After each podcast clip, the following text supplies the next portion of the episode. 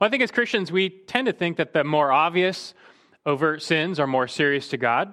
And the high profile sins like murder, adultery, theft, idolatry. And these certainly are serious sins. They capture the headlines of being offensive to God in Scripture. And so, as long as you stay away from the big ones, you gain a little sense of being holy or, or righteous. But you might be surprised to learn just how seriously God takes the, the smaller, you know, covert sins, the hidden sins that go unnoticed by us. Talking about the wide range of sins you, you might call smaller sins that the ones you're so used to, you might not even recognize you're doing them anymore. These sins become habits that are accepted and, and tolerated by us, but not by God.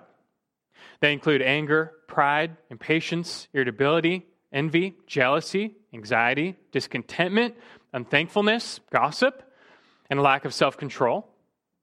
Now, that list of sins hits a little closer to home for us. We constantly need to be on the lookout for such tolerated sins in our lives. And if I could add one covert sin to that list, it would be complaining. Complaining is a perfect example of a small little sin that slips right by us. It's not flashy, it's not overt, it doesn't draw attention. Everyone does it, so it doesn't stand out. It's so common in our lives and the lives of others, we, we grow accustomed to it. It's just part of what we do. Yet to God, complaining is quite a significant sin. Because as you follow that weed down to its roots, you find it grows out of the soil of, selfishness and gratitude and even rebellion. And God does not take lightly selfishness and gratitude and especially rebellion. That brings great dishonor to him.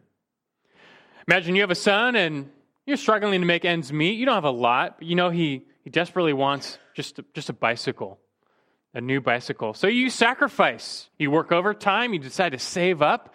You finally have enough money, so you buy him a brand new, pretty nice bike.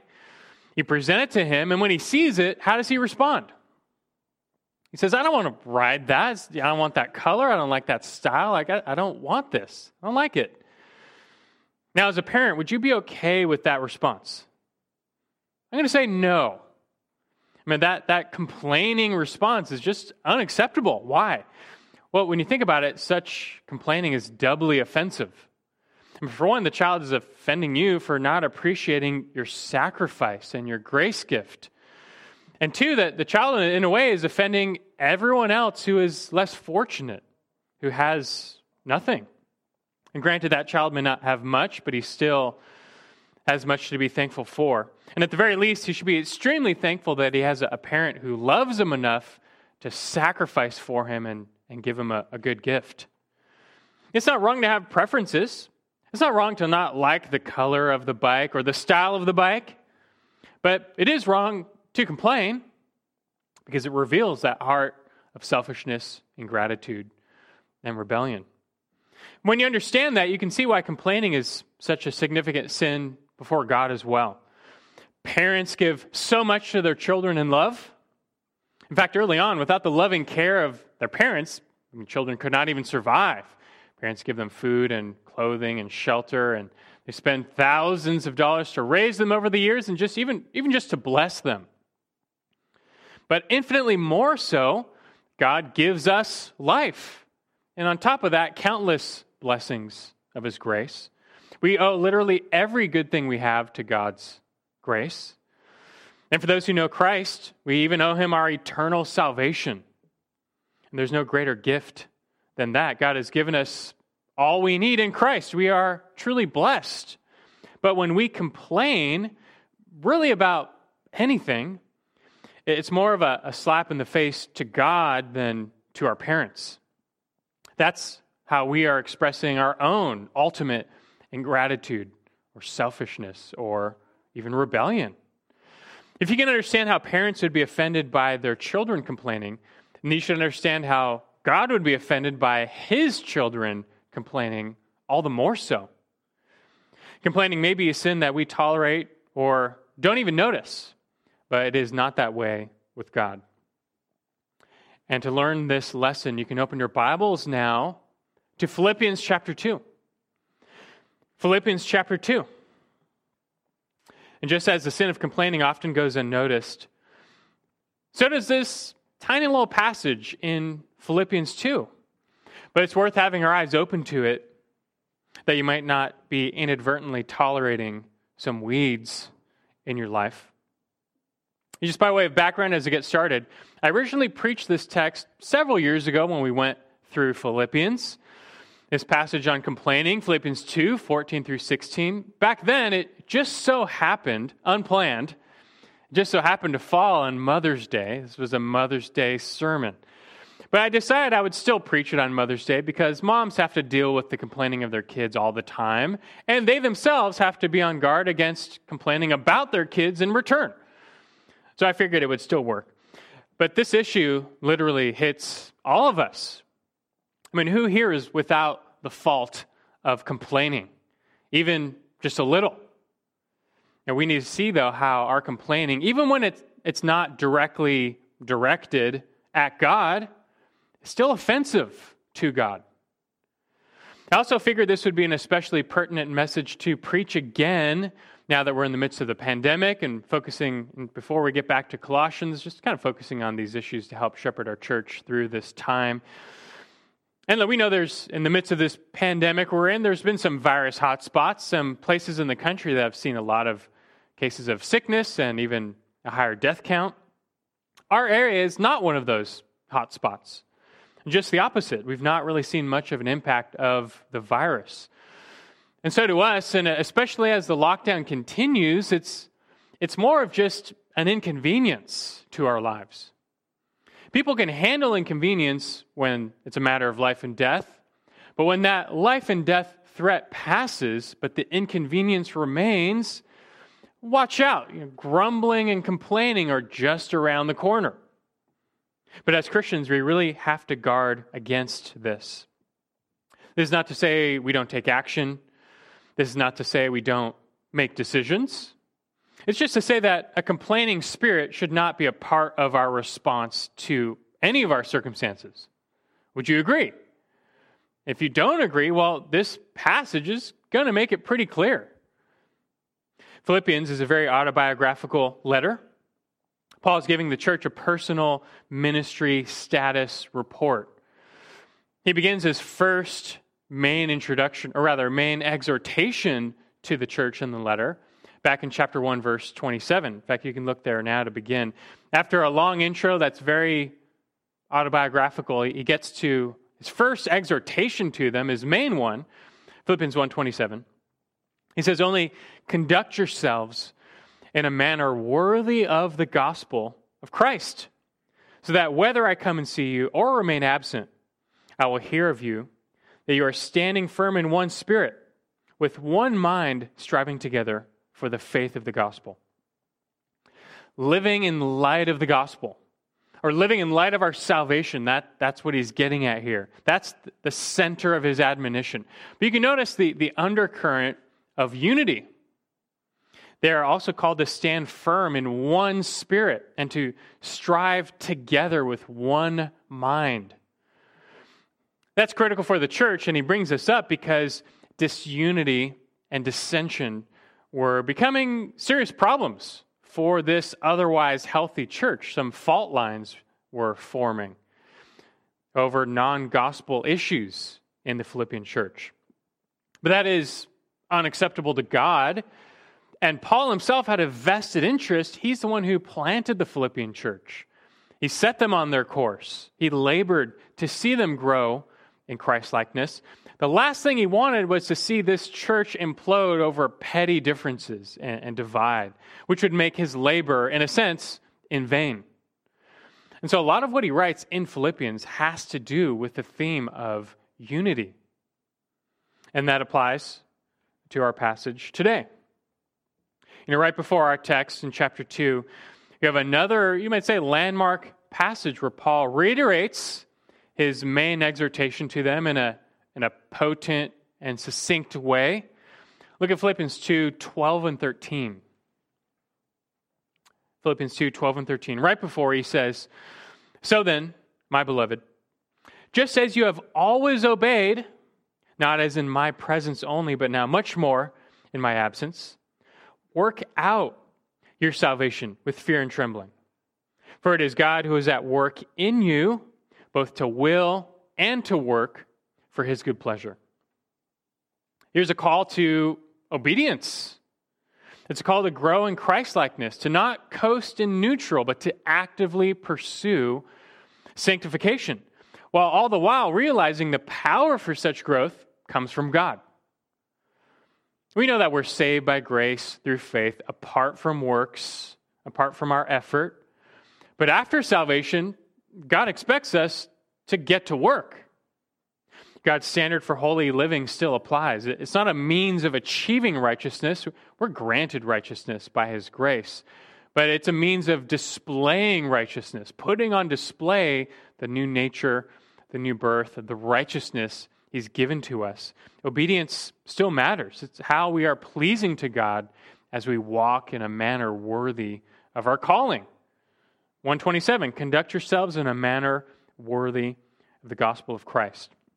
So, after exhorting the Philippians to, to press on, to keep working out their salvation, God worked in their salvation. Now they need to work it out or live it out.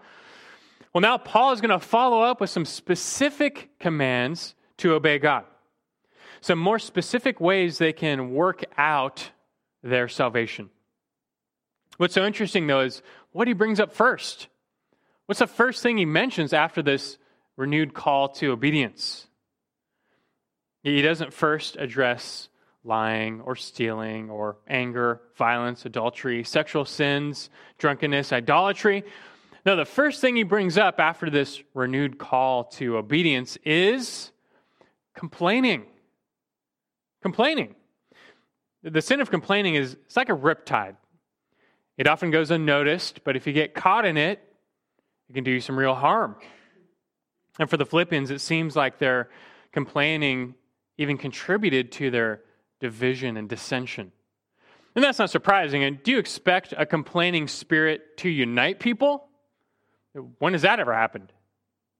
But worse, it can divide us from God. And so we need to consider this important exhortation to obedience, to grow in an area of obedience to the Lord. So let's read now our passage, Philippians 2 14 through 16. He says right after, Do all things without grumbling or disputing, so that you will prove yourselves to be blameless and innocent, children of God above reproach in the midst of a crooked and perverse generation, among whom you appear as lights in the world holding fast the word of life, so that in the day of Christ I will have reason to glory, because I did not run in vain nor toil in vain. In all, this is a very simple passage. There's one command, three reasons for the command. That's it. It's very straightforward. One command, three reasons.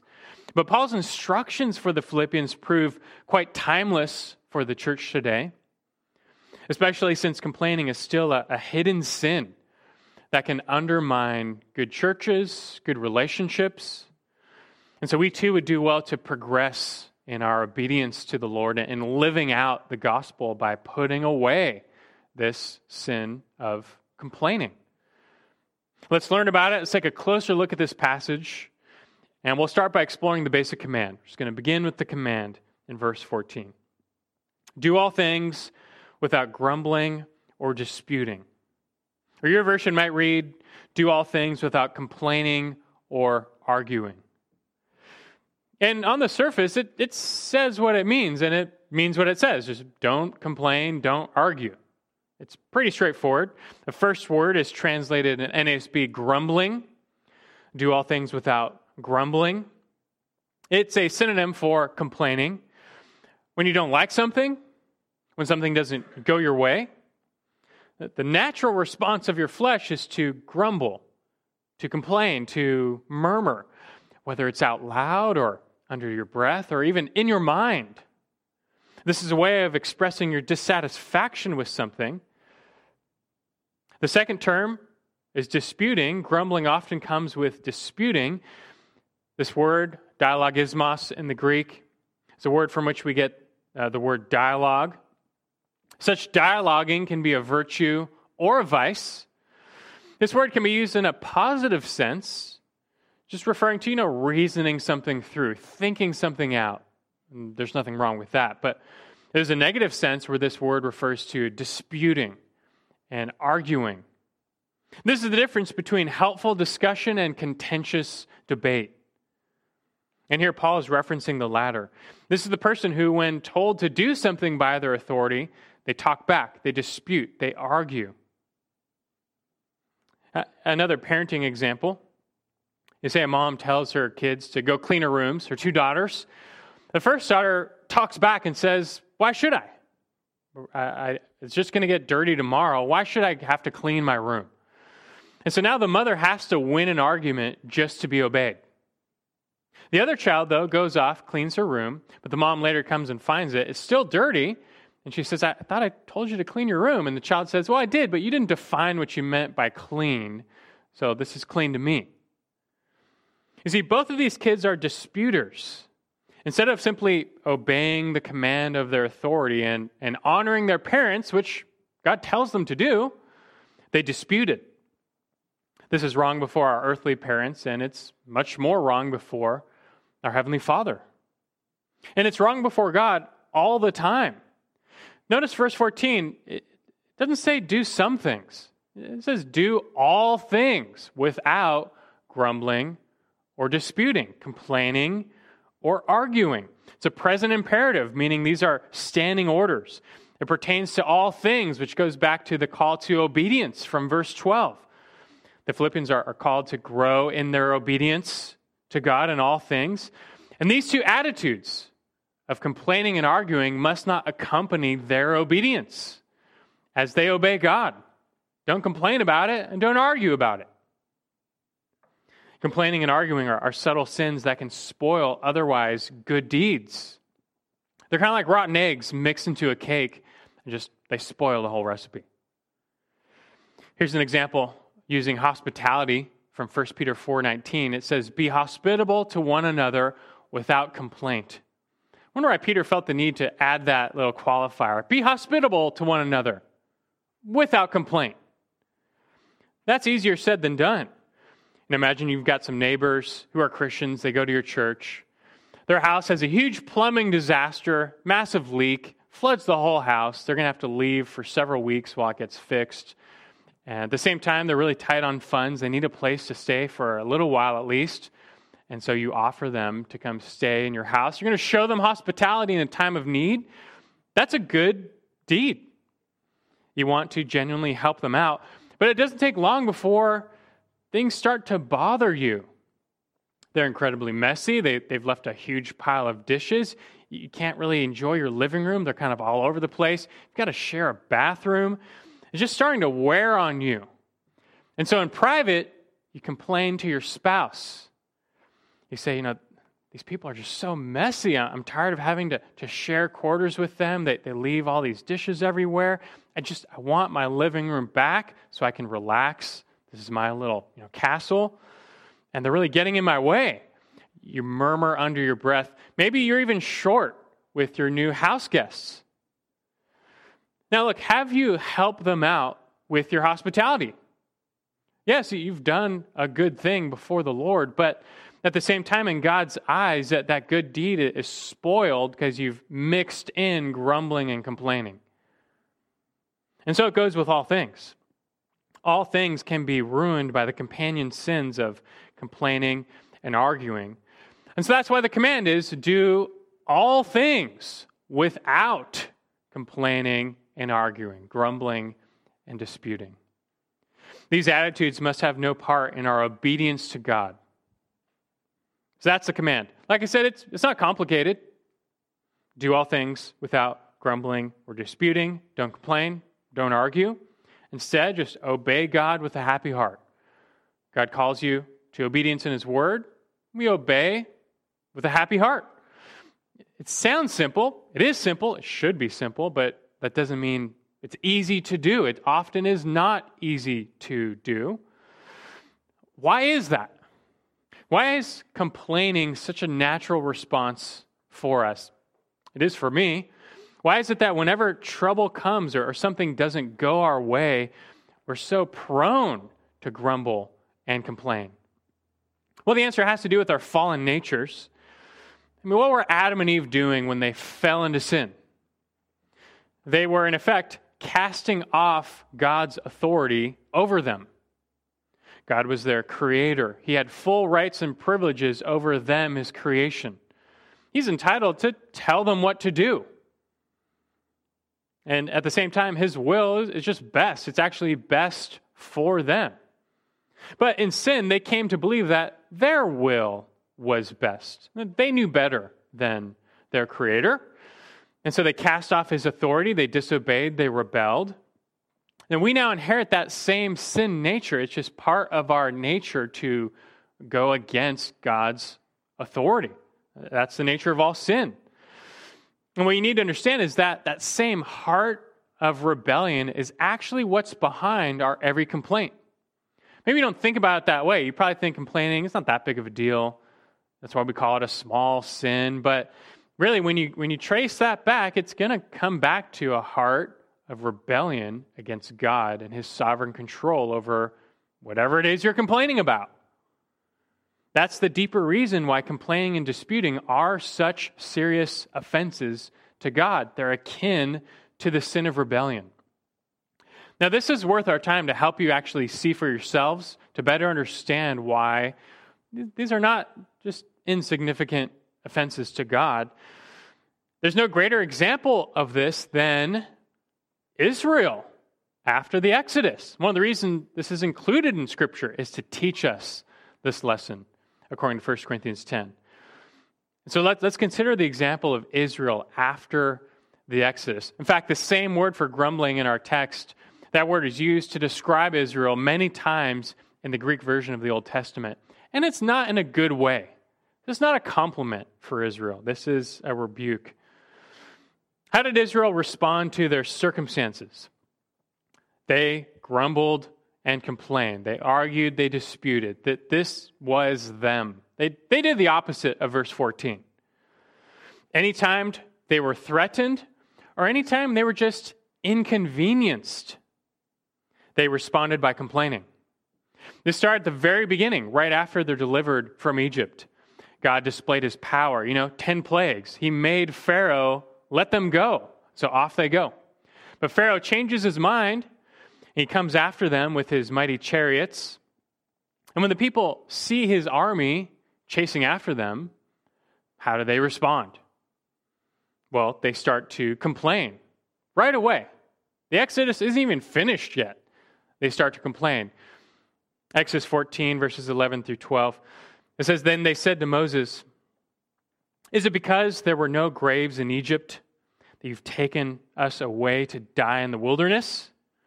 Is this not the word that we spoke to you in Egypt, saying, Leave us alone, that we may serve the Egyptians?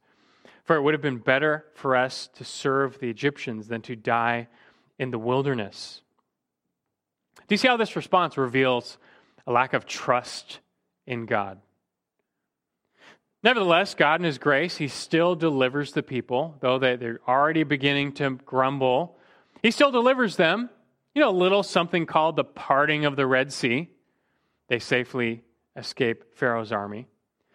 After that, they praise God, and that's only right. But then just a few days later, what happens? Just three days later, they're right back to forget the Red Sea.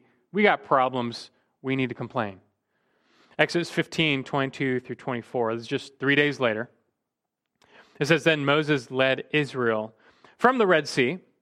They went out into the wilderness of Shur, and they went three days in the wilderness and found no water. When they came to Marah, they could not drink the waters of Marah, for they were bitter. Therefore, it was named Marah. So the people grumbled at Moses, saying, What shall we drink? Now, understand the distinction. When you're in desperate need of water, it's not wrong to state your need. It's not wrong to cry out for help. It's not what we're talking about. These people were not asking in faith, they were complaining in doubt. I hope you see the distinction. But God, again, graciously provided for them, He gave them water. But that didn't last long. Shortly after the water, they start to get hungry. They forget all about the Red Sea. They forget all about the provision of the water. Now they're just hungry, and it's time to grumble and dispute over food. Exodus 16, verses 2 and 3. It says, The whole congregation of the sons of Israel grumbled against Moses and Aaron in the wilderness. The sons of Israel said to them, Would that we had died by the Lord's hand in the land of Egypt, when we sat by the pots of meat, when we ate bread to the full. For you have brought us out into this wilderness to kill this whole assembly with hunger. What's it going to take for this people to simply trust God's will for their lives? I mean, God has had displayed his power time and time again. He, he had proved he cares for them. He's not going to let them starve to death. He will provide for their needs. So, why wouldn't they just trust God to provide? And look, if you need to pray, pray. Let your requests be made known. But this grumbling, this disputing, this complaining is something different. They're not trusting God. Nevertheless, God's mercy was renewed. He provides yet again for this people. This time, He sends down manna from heaven, like total supernatural provision. No other, there's no natural explanation for the manna. Every day, as much as they needed, they got their food. You would think that'd be enough. That would be enough to finally convince this people look, just be content. You may not have everything you want, but be content. God has provided for your needs. Be content, be thankful, trust Him to provide, and keep going. But no. A short while later, Red Sea is not enough. The water is not enough. The manna is not enough. They want meat. And they grumble, they complain. This is now into Numbers chapter 11 verse 4 which takes us further into the wilderness period numbers 11:4 says the rabble who were among them had greedy desires and also the sons of israel wept again and said who will give us meat to eat once again they longed for all the food they had in egypt they complained to moses they've got nothing but this manna they're just getting sick and tired of the same manna every day and that's not wrong to have a preference, but their response of grumbling and complaining against God is. I mean, just imagine God had miraculously supplied them with food from heaven every day, but that's not enough. And when their greedy desires weren't met, they complained. This time, though, God had had enough. His patience had run out, his anger was kindled, and he was going to discipline them. And why? Why, why is God so offended by this? Well, I hope it's obvious. They're not just asking for help. Their complaining, rather, is akin to unbelief and akin to rebellion. Their dissatisfaction really was with God and His plan for them. Even though God was redeeming them, He's bringing them into the promised land, they were essentially spitting in his face because he was not accommodating their every desire. He wasn't giving them all the things they wanted on the way to the promised land. Well, this time God provided meat. He caused quail to fall on the ground three feet deep. But it came with plague and it killed those who complained. So, do you need a clearer picture of what God thinks of complaining? Well, there is a clearer picture right after this. There's one more. God's still faithful to his promises. He brings this generation into the promised land, right up to the doorstep, so to speak. All they have to do is, is enter in, take the land. But when the people learn that the land is filled with mighty warriors, what do they do? How do they respond? Do they pray in faith for help to overcome? No, they, they grumble and complain in doubt. There's no way they're going to be able to conquer this land. Moses brought them all this way for nothing. Would have been better if they died in Egypt or died in the wilderness than to die in this land, they say. They even go so far as to appoint a leader to take them back to Egypt. I mean, just, just think after all God had done for them, supernaturally delivered them from slavery, from death, giving them life and land, blessing, prosperity. But it wasn't good enough. After all this, they, they still couldn't just trust God to deliver. He has provided. Be content with his provision. Trust him for your needs. But this, this is unbelief.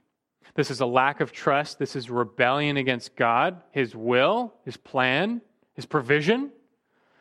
And this time it's met with God's full righteous discipline. This is Numbers 14, 27 through 29. God says, How long shall I bear with this evil congregation who are grumbling against me? I have heard the complaints of the sons of Israel which they are making against me. Say to them, As I live, says the Lord, just as you have spoken in my hearing, so I will surely do to you. Your corpses will fall in this wilderness, even all your numbered men, according to your complete number from 20 years old and upward, who have grumbled against me. Israel was still God's chosen people. But even God's children can only spit in his face so many times before they invoke his discipline. And really, isn't that what a, a spoiled, greedy, selfish, complaining child needs sometimes? It's just some discipline to be reminded of all they should be thankful for instead of just complaining. You know, once there was a British mother who had a 14 year old daughter who always complained about dinner, didn't want the food, didn't like the food her mother prepared. This is a while ago. The mother got so fed up that she decided to put her daughter on the same diet she had to eat during World War II. And so one week's ration was 14 ounces of meat, three eggs, three pounds of potatoes, and two ounces of cheese for the week. Sunday dinner was bread, butter, and one hard boiled egg. The daughter stopped complaining. Hopefully, though, we can learn from Israel's bad example. And like I mentioned, this is one of the, the reasons this is recorded for us in Exodus and Numbers. And Paul speaks of Israel's wilderness wanderings in 1 Corinthians 10. And he says this in verse 6. He's talking about Israel in the wilderness. He said, Now these things happened as examples for us, that we would not crave evil things as they also craved. And he says in verse 9, Nor let us try the Lord, as some of them did and were destroyed by the serpents, nor grumble, as some of them did and were destroyed by the destroyer. We're meant to learn this lesson from Israel. God wants your heart. He wants your faith. He wants your trust. He's worthy of these things. He will deliver you into his eternal kingdom. He will care for you.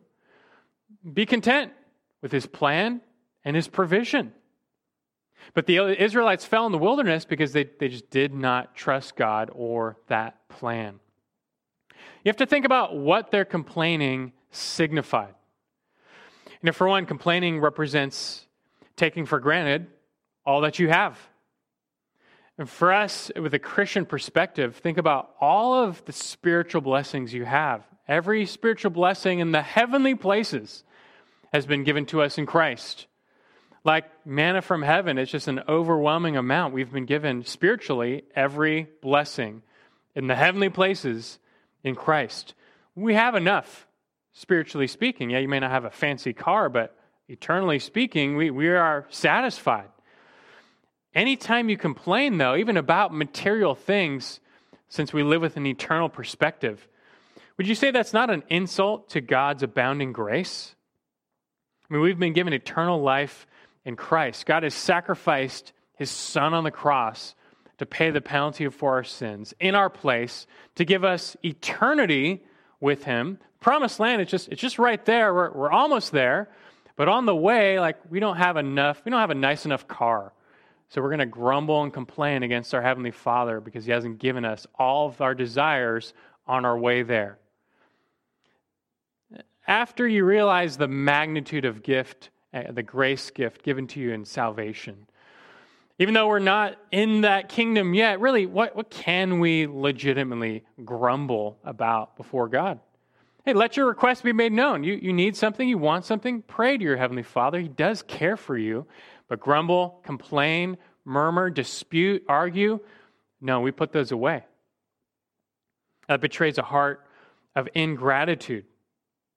In addition, grumbling and disputing reveal a lack of trust and faith in God. Think about why you complain in life, why I sometimes complain in life, right? It's usually over some negative circumstance that's outside your control. You don't have enough money. You're stuck in a low paying job. Your car broke down. You slam your door and you slam your hand in the door. You got, you got to wear a cast for a month. You know, a long list of things that just no one likes. So we complain. We can make a COVID 19 list, right? You're out of work. You can't go to your favorite restaurant. You've got to homeschool your kids. You have to wait in line, wear a mask everywhere. That politician is making all the wrong decisions. The list goes on.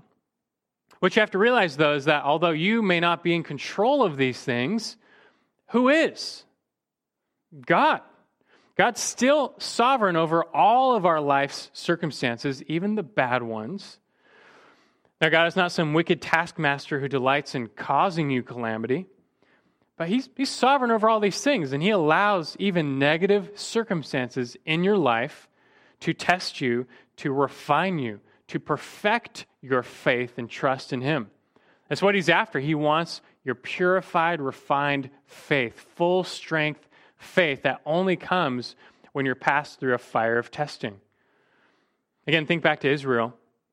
You know, God, in the process of redeeming them, He was bringing them to the promised land.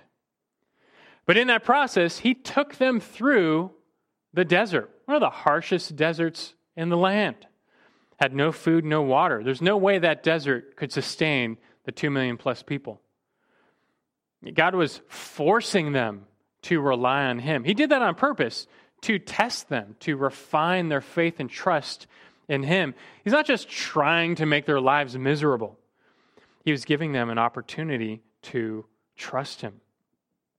And you likewise have to know and believe that God cares for you as His child if you're in Christ, and He's going to work out all things for your good, eternally speaking, in Christ.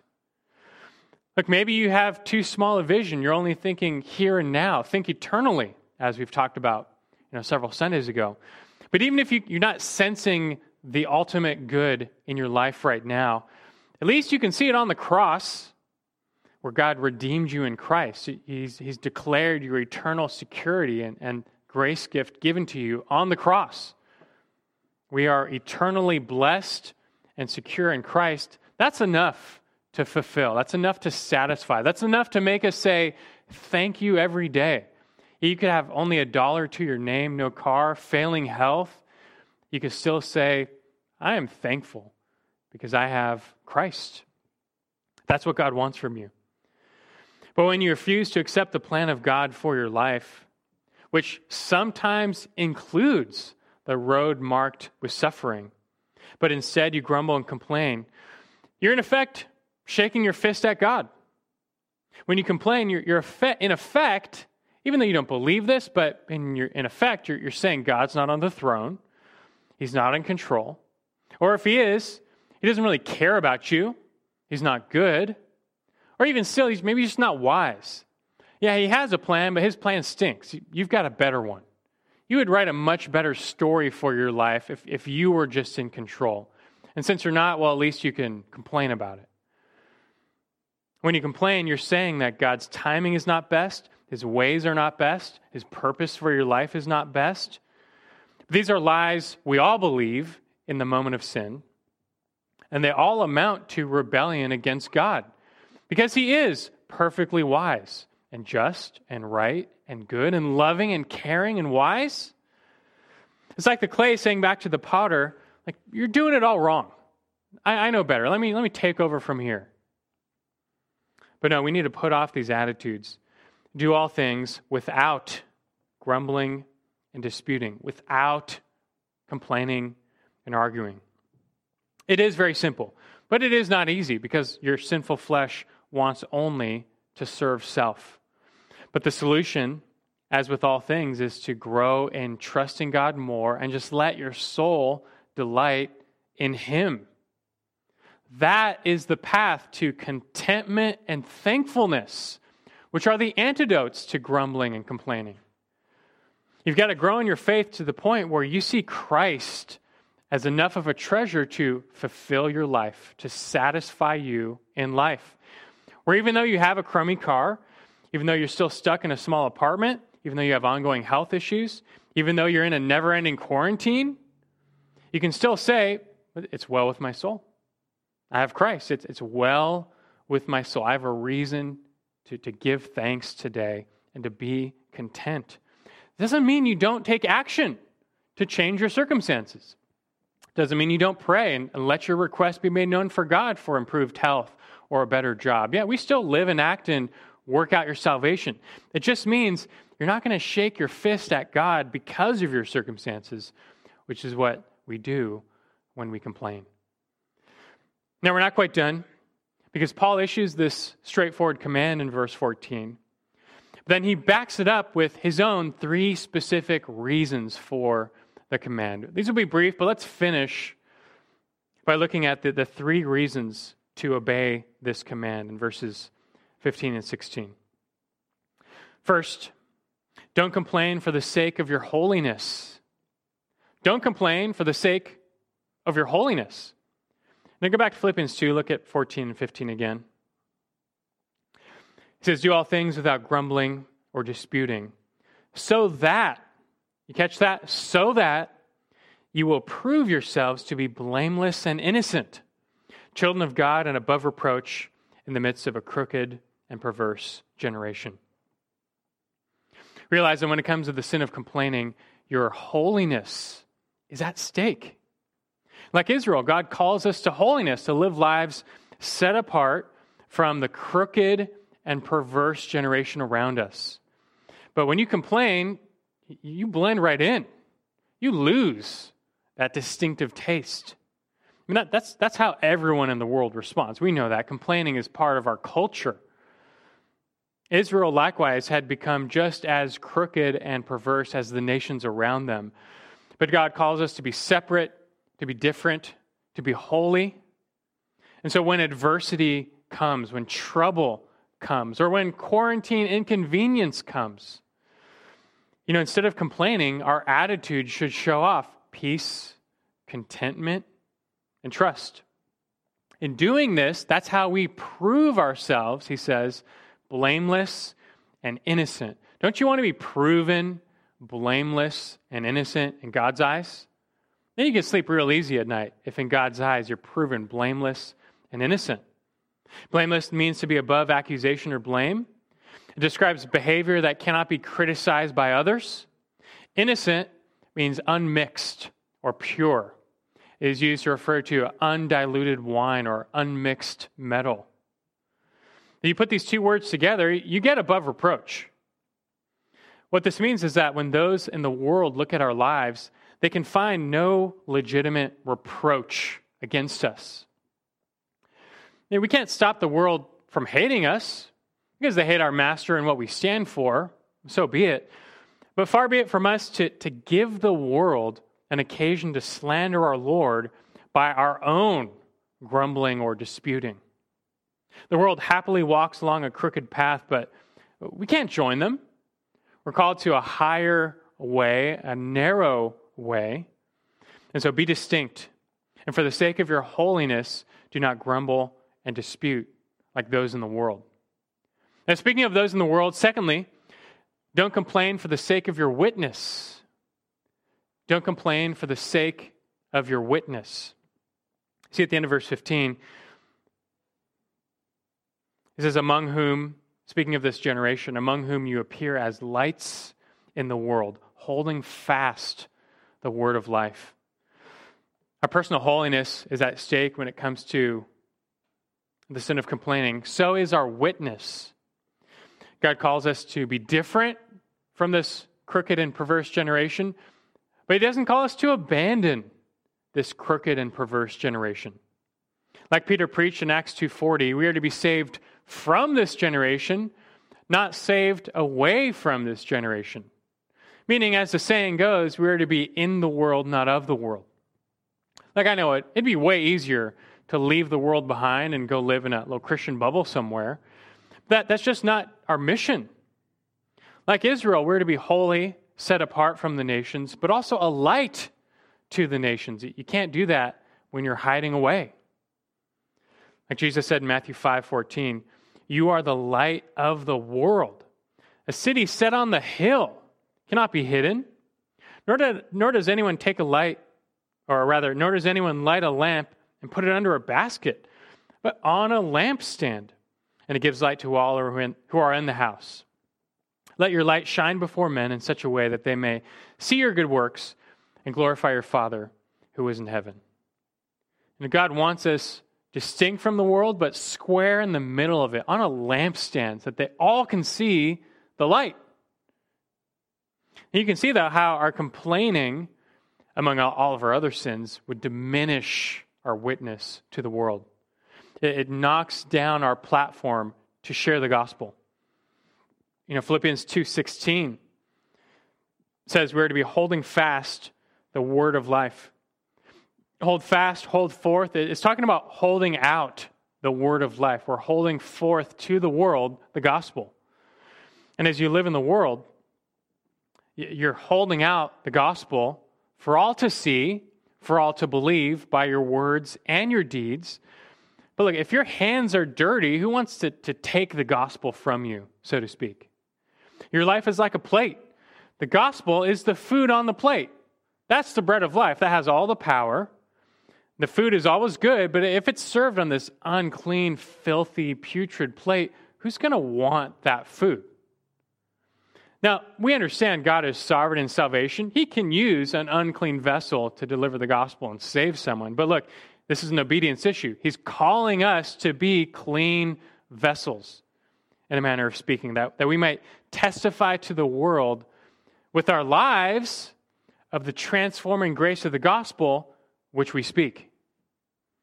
And in so doing, we highlight the power of the gospel, which God uses to save the lost. I mean, like, it's also common sense how attracted to you, uh, how attracted are you to people who complain nonstop? Do you want to be around those people? Do you want to buy into what they're saying? I think we naturally recoil from just the nonstop complainer. And so beware complaining and arguing, lest your own witness be diminished. We're God's lighthouses to the world. Well, if you fall into complaining and arguing just as much as the world, that light goes out. But instead, let your light shine. Lastly, and number three, don't complain for the sake of your leaders. Don't complain for the sake of your holiness, for the sake of your witness, but thirdly, for the sake of your leaders. Notice Paul makes it personal at the end of verse 16, his, his reason why they should not grumble and dispute. He says, So that in the day of Christ I will have reason to glory, because I did not run in vain nor toil in vain. This is his third reason, and now he makes it personal. If the Philippian church blows their holiness and their witness by giving in to the sin of complaining, his own labor over them will prove in vain. And he doesn't want to see that. Paul wants to take glory in the Philippians, or literally boast in them. Any father would be proud if his son hit the game winning home run and likewise, Paul is talking about a, a sanctified pride in his spiritual children. This is not a, worldly boasting we're talking about, but a heavenly boasting. It's not a, a present pride, but a future pride. It's on the day of Christ. He wants them to obey because on that day, he wants reason to, to boast in a sanctified manner, you might say. On the day of Christ, all believers will be judged, not in respect to salvation, but in respect to stewardship. How did you run your race? How did you steward the life and the gifts given to you? You'll be judged and rewarded accordingly. And, and on that day, Paul wants reason to boast. He did not want his labor over the Philippian church to prove in vain as the church was just torn apart by grumbling and disputing. And so it goes for all church leaders. Hebrews 13 17 says, Obey your leaders and submit to them, for they keep watch over your souls as those who will give an account. Let them do this with joy and not with grief, for this would be unprofitable for you. And elders and pastors, they're just mere men, but God has entrusted to them some of his authority for the sake of being under shepherds, of shepherding the flock of God. And you, your turn, is you're called to let them shepherd you with what? With joy, not with grief. In other words, don't be a grumbling, complaining, disputing sheep like Israel was to Moses in the wilderness. He says that would be unprofitable for you. As we've learned, God doesn't take lightly these subtle sins of complaining and disputing. You know, before you complain about your leaders in the church, this would even apply to in the state. How about trying first diligently, fervently praying for them before complaining about them? God just might change them, just might change you. Well, I hope this time has helped you rethink the sin of complaining. Maybe it's escaped your notice in your life. And we all can be complainers toward the circumstances of life or the relationships of life. But I hope you see this morning that all such complaining is really against God. Even if you don't intend it to be against God, it always is. And not only does such complaining tear our, our relationships apart, but it can affect our relationship with God. You know, back in Exodus, when the people complained, they always expressed their complaints to Moses, not to God. They always complained to Moses and about Moses. But Moses knew better. He saw through their complaints. He says in Exodus 16, verse 9, Your grumblings are not against us, but against the Lord. And so it goes for us. Open your eyes to this. Let the Spirit convict you and change you. Maybe right now, all you're facing is quarantine inconvenience. But otherwise, maybe you have genuine trouble and trial in your life. Either way, though, don't let your knee jerk response be complaining. You have to see your circumstances not like those in the world. You have to see it with a spiritual lens on. Okay, I'm not happy about this, this circumstance, but what's God doing here? What could He be doing? How could He be working this out for His glory? What good might He be bringing about? How can He be sanctifying me through this time? Even if you don't find a ready answer, still trust He's good, He's sovereign, He's wise, He loves you, He cares for you, He will work it all out for your good. So instead of complaining and disputing, just, just rest in His arms. Your needs that are legitimate, take them to the Lord in prayer genuinely, fervently pray for them, and then take action if need be. But trust Him to provide, trust Him to deliver. Be content with His plan in your life. Turn your adversities into opportunities to grow in your trust. That's what pleases God the most. That's what He wants from His children in our time of, of wilderness. We're not there yet in that promised land. We're in our time of trial and testing this whole life where God is refining our faith. It's what He wants from us the most. So let us proceed, even through our present trying times, with a real childlike trust and dependence on our Heavenly Father, knowing He surely will safely deliver us to that promised land. Let's pray together. Our gracious Father in heaven, you are our Father, and you are a good Father. We need to remember that. At times, our, our life can feel out of control, can feel troubled. Our desires are not met. Sometimes even it feels like our needs are not met. We, we have many trials and tribulation in this life, such as the effect of living in a fallen world. But we need to remember you're still God. You're still our God. You're still our Father. You're still on the throne. You care for us. Even our trials are designed by your good hand to test us, to perfect us, to make us like Christ, who himself was, in a manner of speaking, perfected by his sufferings. We follow him in the way of the cross, and we have to accept this. Help us to grow in our trust in you that eternally you will bring about our good.